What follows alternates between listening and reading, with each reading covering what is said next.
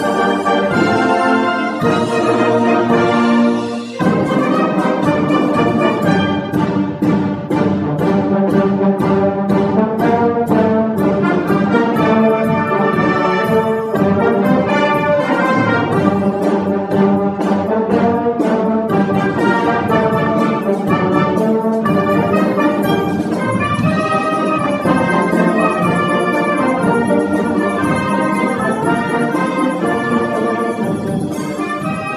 Frați români, vă îndemnăm să ascultați un program religios în limba română transmis de Biserica Baptistă Română Betel cu adresa 330 West Tui în Park Ridge. Vă vestim veacul nou care vine și revărsatul de zori a slavei arătării Domnului Isus Hristos. Vă vestim Evanghelia mântuirii veșnice care se capătă prin credința în Domnul Isus Hristos. Frați români, sus inima, Hristos, regele nostru etern, domnește. Ascultați programul acesta plin de bucurie, căci este Evanghelia curată. În Sfânta Scriptură, Evanghelia Domnului Isus Hristos, Mântuitorul nostru.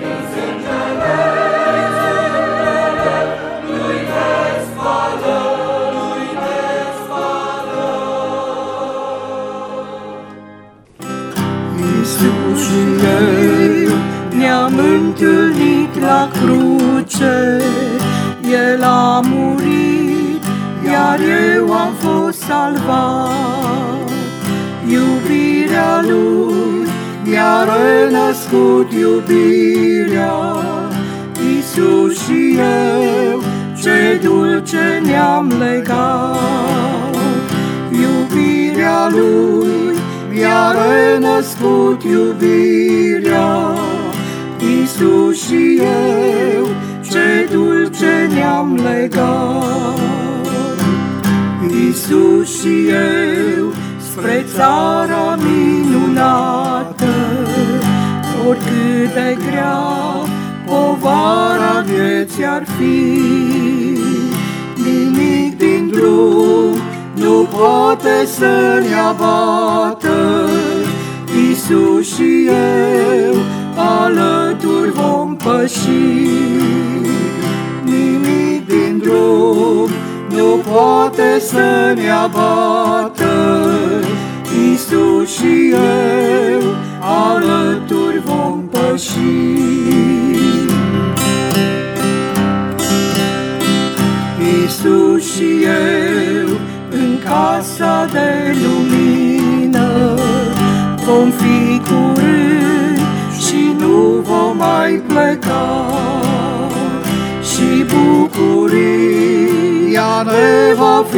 de plină. Iisus și eu nedespărțiți vom sta și bucuria ne va fi de plină. Iisus și eu nedespărțiți vom sta și bucuria ne va fi de plină. Iisus și eu nedespărțiți vom sta. Nu înțeleg, dar aștept la lumina sihastră, Dumnezeule mare, să-mi dai un răspuns Să-mi vorbești într-un susur domol la fereastră Ca de mult la Horeb, în zefirul ascuns Scrie în cartea ta sfântă că ești bunătate Și am gustat că ești bun Și nespus mă iubești. Promisiunile tale sunt adevărate. Până la ultima iotă tu le împlinești. Dar ades răscolești ca o brazdă ființa Și în voi de încercare conduci pașii mei. Îmi frămânți ca olarul pe roată credința Și în cuptorul încins zgura vrei să-mi o iei? Mai vorbește, Iisuse, cu vocea măiastră Ca să văd o speranță în vifor cumplit. Să te aștept și să văd la lumina sihastră Că prin orice ar veni sunt al tău, prea iubit mai grăiește-mi Că nu vine nicio încercare Nici suspin arzător Și nici plânset de dor Nici durere, nici boală Nici răni arzătoare Fără voia ta bună De mare păstor. Amin. Când Domnului căci mi-a făcut bine Lui Dumnezeu glorie Mi se bucură inima mine Lui Dumnezeu glorie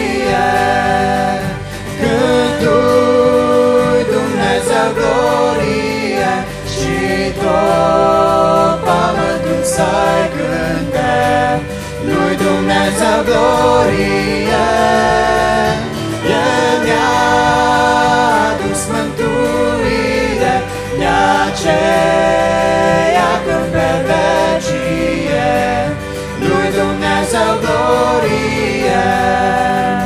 Cu natura întreagă să cânt și eu Lui Dumnezeu glorie să slăvească munții și apele, lui Dumnezeu glorie, cât lui Dumnezeu glorie și tot pământul să-i cânte, lui Dumnezeu glorie, El ne-a adus mântuire, de aceea când pe vecie lui Dumnezeu glorie cu cel ce-L iubesc în veci voi cânta lui Dumnezeu glorie cu ce vom intra lui Dumnezeu glorie glorie și tot pământul să-i cântăm. Lui Dumnezeu glorie, El ne-a adus mântuire, de aceea când pierdem și Lui Dumnezeu glorie, Să nu părăsiți, dar, încrederea voastră pe care o așteaptă o mare răsplătire, căți aveți nevoie de răbdare, ca după ce ați primit voia lui Dumnezeu să puteți căpăta ce v-a fost făgăduit. Încă puțină, foarte puțină vreme și cel ce vine va veni și nu va zăbovi, și cel neprihănit va trăi prin credință. Dar, dacă dă înapoi, sufletul meu nu găsește plăcere în el. Noi însă nu suntem din aceia care dau înapoi ca să se piardă, ci din aceia care au credință pentru mântuirea sufletului. Amin. Din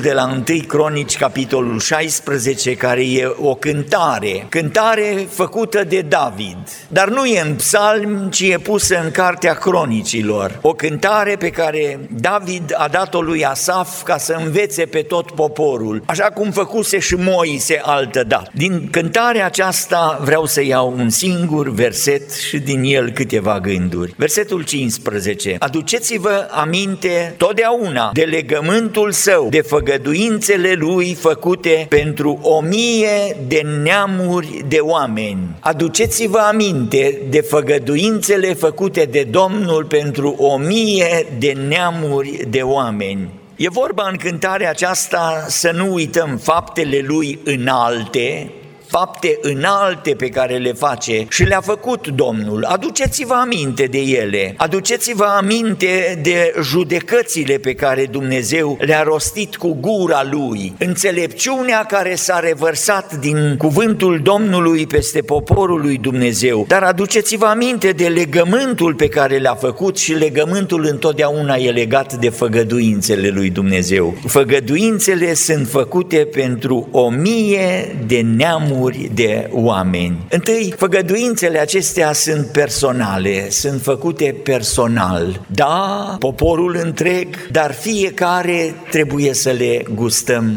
personal. Așa cum legământul Dumnezeu îl face personal, cu fiecare, dar trebuie să le simțim fiecare în parte. Domnul este păstorul meu, Dumnezeul pronumelor personale, Domnul care e păstorul, da, e păstorul turmei, dar e păstorul meu, spune David. Eu simt și mă bucur de păstorirea Domnului. Apostolul Toma spunea, Domnul meu și Dumnezeul meu. Evanghelia e Evanghelie bună, veste bună pentru fiecare în parte. Legământul e încheiat cu Avraam, e încheiat cu Isaac, e încheiat cu oamenii care s-au încrezut în Domnul. Este el legământ pe care poți să spui că e legământul cu care te-ai legat de Domnul prin făgăduințele pe care le-a făcut. Ruth Graham, la 13 ani, părinții misionari în China, la 13 ani au trimis-o în Corea la o școală unde să învețe limba engleză și să facă cursurile și la 13 ani Ruth Graham s-a trezit singură. Ce traumă, ce trist, ce șoc pentru ea și fiind în Corea la școala aceasta, tot în același oraș era dar la o altă școală și sora ei, Roza. Și Rozi vine să o viziteze pe Rut și o vede năcăjită, în depresie, într-o stare așa de, de plâns și năcăjită. Parcă ar vrea să ia primul tren să fugă înapoi. E ruptă de cei dragi, ruptă de locurile pe care le cunoștea, ruptă de pomii aceia din curte, de dealurile la marginea satului. Roza îi spune, știi care e leacul? Ia-ți Biblia, citește Biblia și caută un verset în care să poți să spui numele tău acolo. Și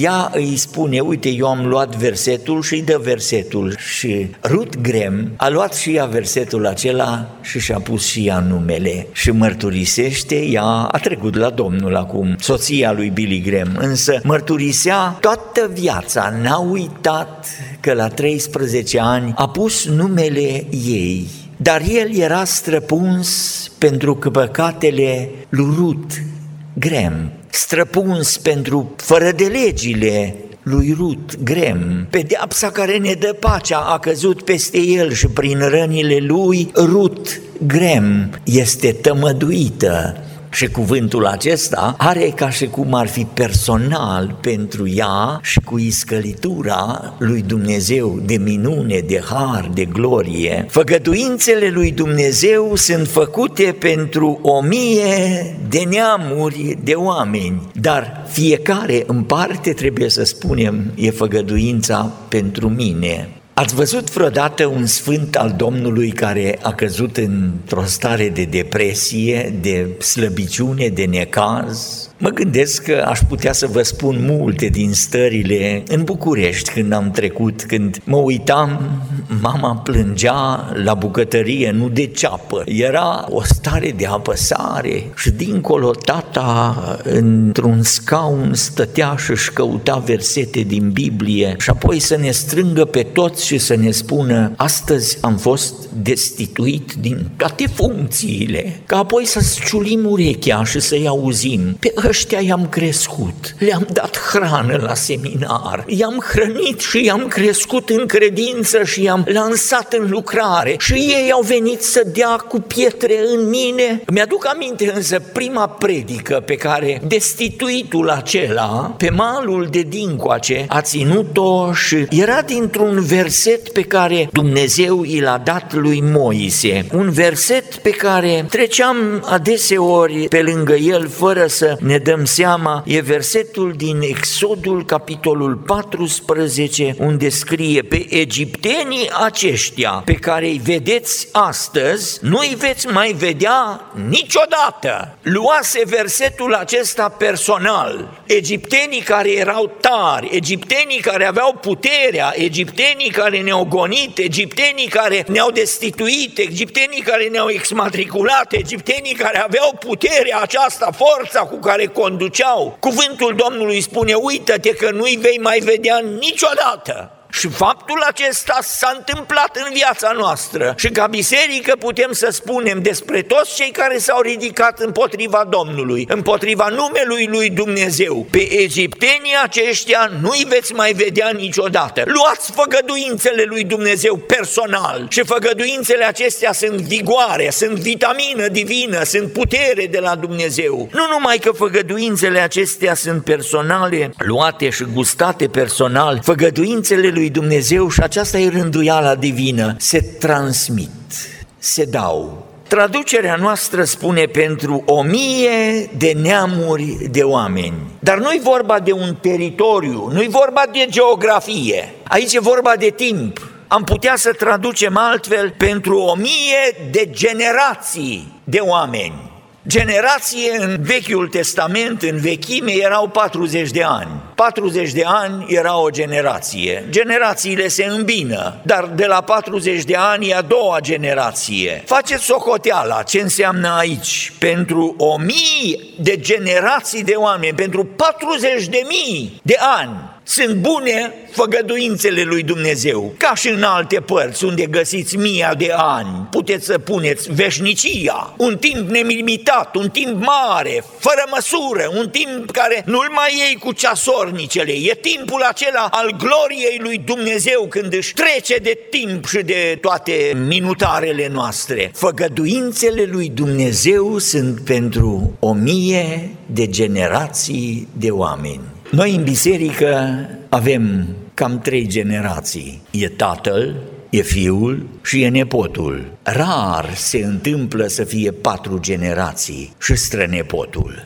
Făgăduințele lui Dumnezeu sunt pentru mine, că le gustăm personal. Dacă nu le iau personal, făgăduințele lui Dumnezeu n-au nicio valoare. Trebuie să le gust, să le simt. Și asta vrea Dumnezeu. Legătura cu noi, personal. Și făgăduința, eu o iau și o transmit. Pentru că făgăduința nu e numai pentru mine, o transmit fiului meu. Am transmis făgăduința, manualul doctrinelor, al învățăturilor. Am transmis și făgăduința de acum are putere și cuvântul lui Dumnezeu îl arată pe Dumnezeu care e un Dumnezeu nu al unui om care trăiește și se duce, ci merge mai departe. Și făgăduința aceasta trebuie să o dai și să o transmiți generației următoare. O dai mai departe și ne facem un lanț Asta înseamnă că făgăduințele lui Dumnezeu sunt pentru o mie de neamuri, o mie de generații, o mie de neamuri de oameni. Se transmite făgăduința și Dumnezeu vrea la nesfârșit să o transmită. Am vrut fotografia aceasta să o aveți, frați și surori, în familiile noastre. Trebuie să fie acest lanț al credinței. Cuvântul Domnului spune făgăduința nu e numai pentru Avram, e pentru o mie de neamuri de oameni, pentru o mie de generații. Și mai e un lucru aici. Cineva care se predă ridică o mână sau vine în față și face o rugăciune. Dar asta nu înseamnă destul. Făgăduința înseamnă să trăim cu Domnul Isus Hristos. Atunci când am stat în față împreună cu soția mea, am făcut un legământ și legământul e acesta că suntem de acum soț și soție pentru toată viața. Nimic și nimeni și nici când nimic nu ne desparte.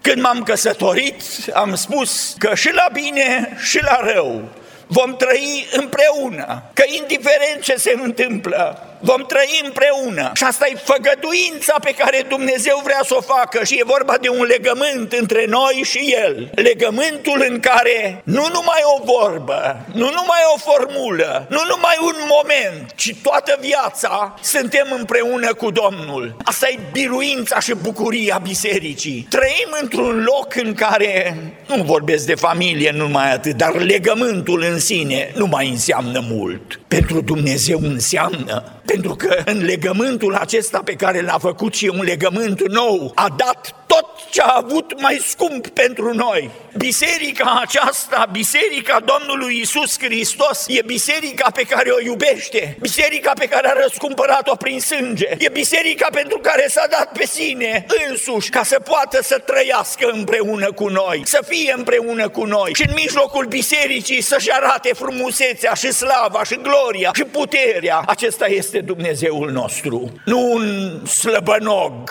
nu un, unul care uh, cerșește ceva de la noi, ci e Dumnezeu care este căpetenia bisericii, cel care conduce biserica, cel care e în mijlocul nostru și este strigătul de biruință. Să ne bizuim pe Domnul.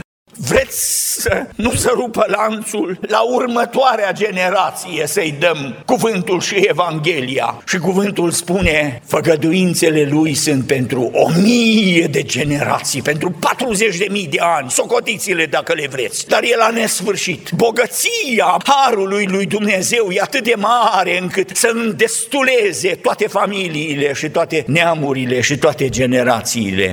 În vremea când începuse șocul acela al crizei economice în America, un predicator s-a gândit să meargă la directorul de la First National Bank pentru că era diacon în biserică și să-i spună că înțelege greutatea și necazul pe care îl are și s-a dus la bancă și directorul de bancă îl primește, frate predicator. Și fratele predicator să uită, n-avea fața tristă, din potrivă era foarte jovial, foarte vesel, foarte... Și predicatorul i-a spus până la urmă, am venit să să-ți spun că ne rugăm pentru dumneatale, pentru că înțelegem starea asta de criză în care toți oamenii își scot banii din bancă și criza aceasta e în toată țara.